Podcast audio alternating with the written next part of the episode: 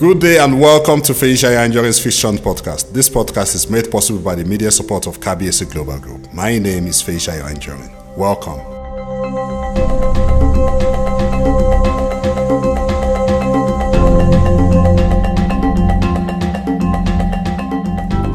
Welcome to Feisha Anjorin's Fiction Podcast. My name is Feisha Anjorin. This podcast is made possible by the media support of KBS Group. You are welcome. Episode 3 A Date with Mango. The leader of the opposition sweepers union, who had been defeated by Chief Malco in the last presidential election, hated being called Mango, even though he tolerated the name when the media popularized it in the months leading to the elections. He got the name from his secondary school days at Thomas Aquinas College in Akure, when his uh, classmates, who were mostly Yorubas, had trouble pronouncing his name and they will laugh at the weirdness of having the same first name and surname. What sort of person gives his son Masango Masango? Mango Mango! They will call him with a sneer. Stop it! The more he expressed his hatred for the name, the more the intense united desire of the teenagers to make it stick. The majority had their way. Democracy gave Masango Masango a new name at Thomas Aquinas. He was at the University of Ibadan for his first degree, another school in Yoruba territory. And then his political career began in Lagos as the assistant of um, Baba Yobo, who started calling him Mango with such annoying confidence immediately after he had introduced himself to the man as Masango Masango. Masango Masango was always Mango to Yoruba people. In the secret places of his heart, Mango will wish he had followed Baba Yobo all through his political journey. He wished he had stayed with the Umbrella Coalition. He wished he had not decamped to the Sweepers Union. He wished he had kept his mouth shut and had not talked too much about corruption and due process. He wished he would stop expecting the political system to be full of upright men who say what they mean and mean what they say. With time, he had come to realize that political parties in Gulun Gulun were all the same in their very core. Baba Yobo had warned him right from the start when he started asking many difficult questions. He advised him to live according to his principles, but not to be too pushy, not to try to enforce the same on those who will be with him in the same political platform. Baba Yobo rose from being a governor in Lagos to becoming the, the first albino to be elected president of Gulun Gulun. E. Mango decamped from the Umbrella Coalition to the Sweepers Union, and it turns out that the SU is not quite a party of saints he had thought it to be. Masango Masango was driving to a meeting at Grass Glass House when he heard his phone ring. He gave the phone a quick glance and was glad to know it was a call from Funmi Shark. He was delighted. He was far from being offended when she called him Mango and asked how he was doing. I'm doing great, thanks. What a surprise! I actually lost hope. I mean, I've sent you like a dozen emails. He had sent her emails. He got her phone number from one of his connections in the women's movement. She had ignored his calls. His phone number was on all the emails. He just wanted to talk. He wanted to discuss a few things with her over lunch or dinner. It would be private, behind closed doors, if she wanted it that way. Mango has been trying to reach Funmi Shark for over a month. What he wanted to tell her was not something that could be discussed on the phone or via emails. Will she suggest some place where they could meet without somebody speculating and investigating the purpose of the meeting? Indeed, She wanted somewhere private. She wanted the meeting to be as secret as possible. The proposed meeting would not be in any restaurant or in the office of his campaign organization or in the offices used by our organization. Meeting at the Grass Glass House, the headquarters of the Sweepers Union, was an obvious no, no, no. She didn't want the press to start making up stories out of nothing, thus changing the public perception to suit their purposes, since she does not exactly know what Mango will talk to him about beyond the general idea that it has to be something about the ruling party and the president. Masango Masango suggested an evening meeting at the banana fields at the foot of the hill in the outskirts of Akure.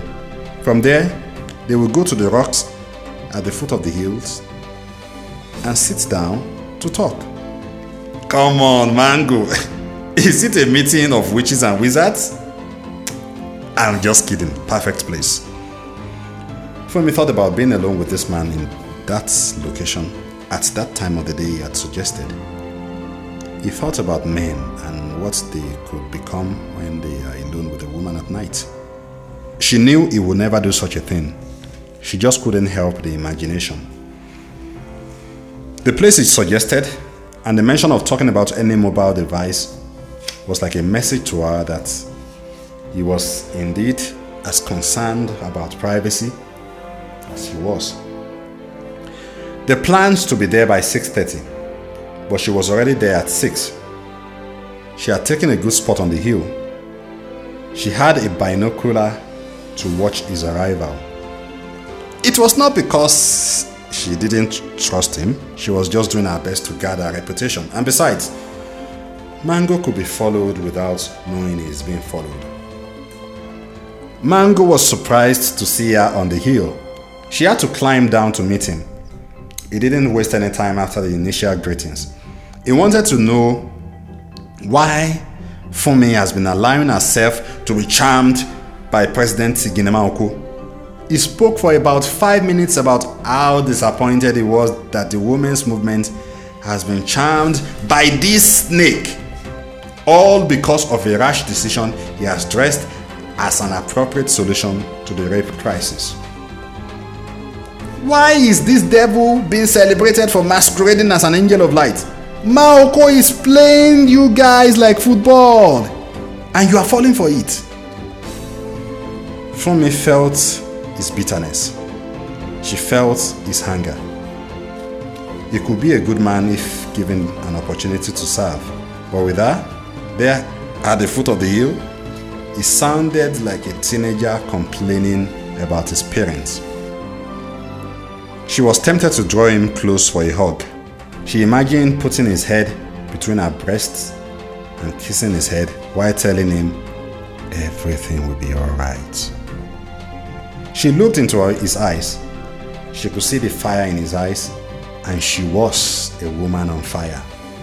Look, Mango, don't come here and start acting like uh, you are some sort of gulun gulun Jesus. The women's organization looks out for our own interests just like, like you look out for yours. He interrupted her to insist it was not about personal interest. Funmi Shark hated interruptions. What was what was the what where was the sweepers union? Where was the sweepers union media team when women were being raped here and there as if it is a norm?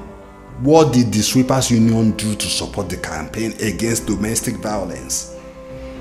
There was an incident during one of the naked protests three years ago. Twelve naked protesters who seemed drunk, stoned, and excited had walked past a primary school field and had been seen by, by about a hundred school children. When some police officers stopped them near the field to ask why they had been exposing themselves to children in that state, they explained that they did not know that the school was around the corner since they had come from one of the interior towns of Gulum Gulum. The police tried to arrest them because a crime has been committed, and ignorance is not, is not an excuse before the law. The women wanted to escape the trouble they had unwittingly invited, so they ran and ran and became tired. So they took refuge in the premises of the grass glass house. Funmi Shark reminded Mango of the incident and how the sweepers union had quickly handed the women over to the police. Women were later charged to court for sexual assault on children and sentenced to five years in prison with hard labor. Come on, Funmi, you can't expect our party to show support for you people by hiding uh, people wanted by the police in our premises. When Mango talked about the foolishness of leaving the issue of women of the armed forces slaughtered by the castrated terrorists unattended, to talk about one woman said to have been raped in the premises of Castle Lodge, Funmi thought she had had enough. Talking about the foolishness of her decision is a roundabout way of calling her foolish, and she will not take such nonsense. She walked away.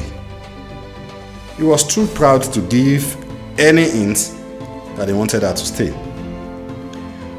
When Funmi Shark got home, a woman in white Iro and Buba, cowrie shell necklace, and cowrie shell earrings was waiting in her sitting room, sitting on her sofa.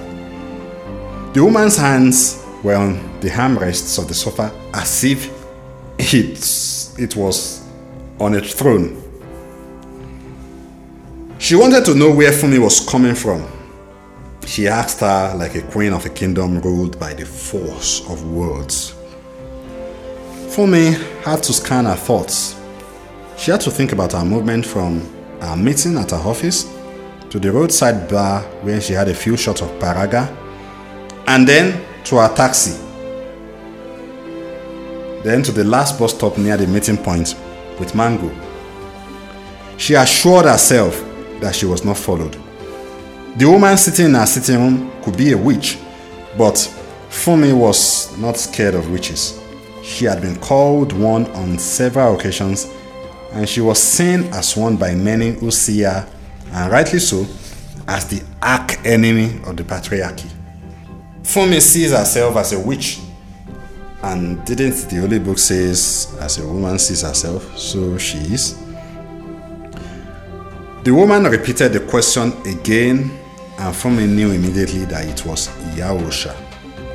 It was believed that she had access to all the Orishas, the Eboras, the Iwins, the Anjonus, and the Alalele.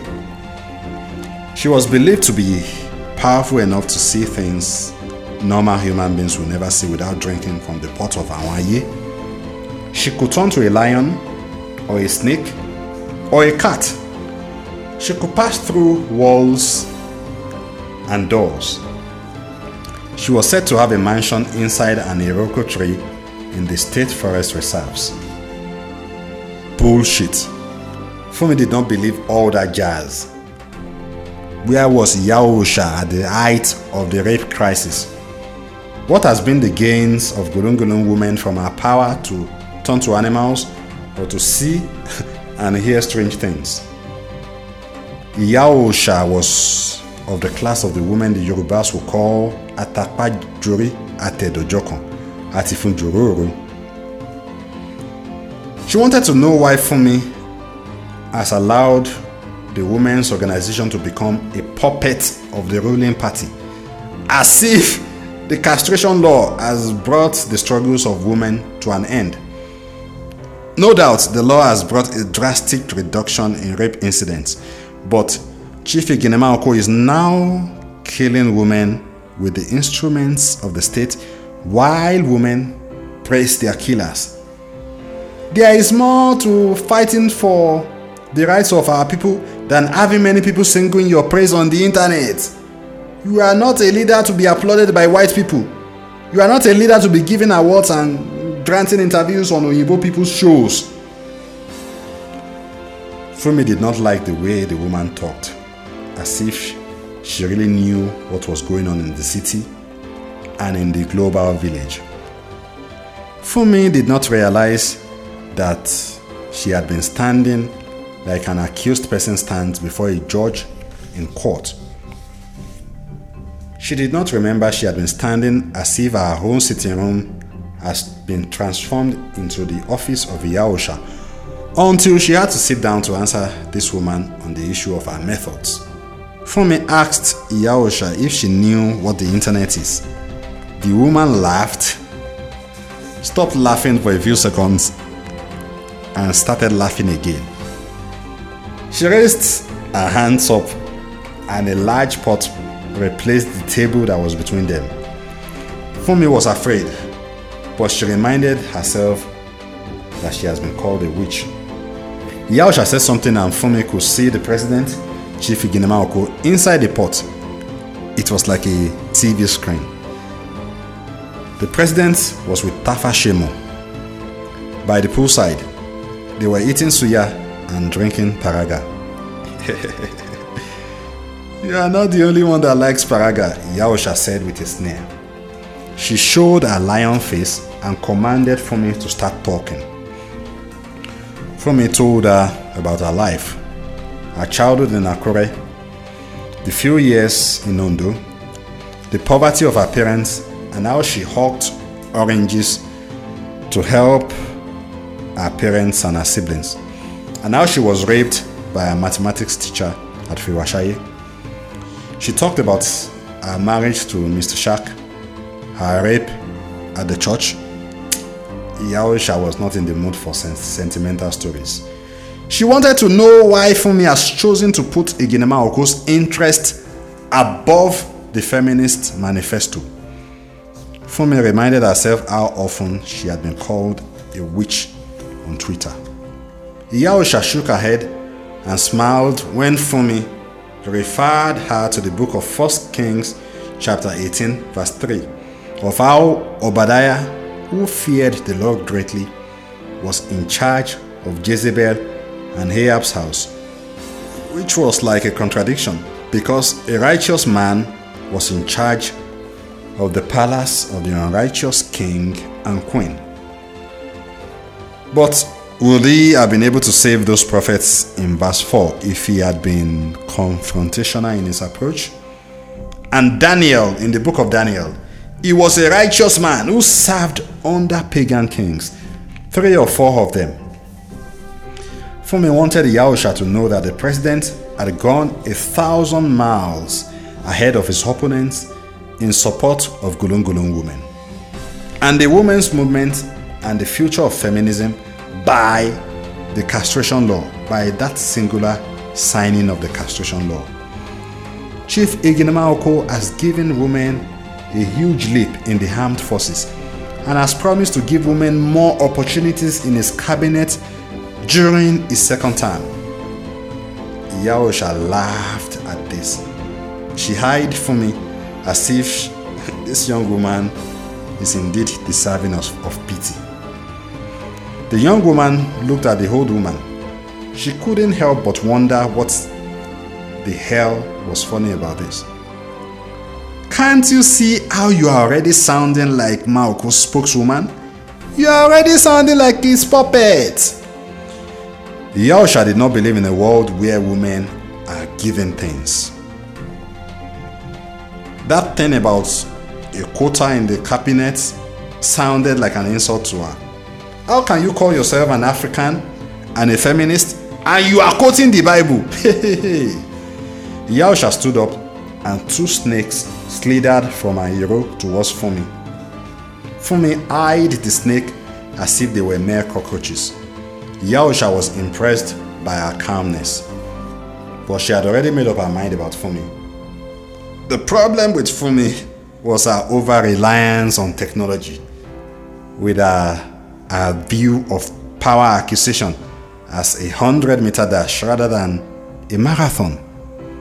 I believe in the methods imported from Europe and America. Iya Oosha looked at her once again. Do you even know what Iginema Oko has been doing to you in the unseen world? Do you know what was in the food and drinks you took at Castle Lodge during the electoral victory celebration? Auntie Fogus fún ẹjẹ́ ọ̀dẹ̀. Funmi wanted to repeat unseen world with a snort. She would have laughed at the way Iya Oosha had been reading diabolical meanings to her strategic compromise. But the woman started floating away like a balloon, even though she kept talking about her decision to remove Funmi Shark from her position as the head of the women's movement. She was done with her words, and then she was gone. Nonsense. Funmi stood still for about a minute, wondering if she had been dreaming, wondering whether the snakes she had seen had disappeared indeed. She did not remember being appointed by Iya Oosha. She was not bothered by her final words. Funmi reached for her laptop, which was on the stool beside the sofa where Iya Oosha sat a few minutes ago. She was expecting a mail. Her phone rang. She grabbed it without checking the screen to know who was calling. It was her estranged husband. He called her slut, Ashewo, Olosho, Oloshi, Olori Buruku. He spoke about a video with so much bitterness. She had to end the call. What video? When she switched on her, her computer, she saw a mail from someone with the name Frank Butter. She wanted to know who this was. She wanted to delete the mail. She changed her mind when she saw the video attachment. She downloaded the attachment. What the hell? She was not the one in the video, but only a fool will believe she was not the one in the video. Masango Masango was her partner. She scanned her thoughts again. She had thought about hugging him. It was just thoughts, nothing beyond thoughts of hugging him. She didn't remember them being naked together.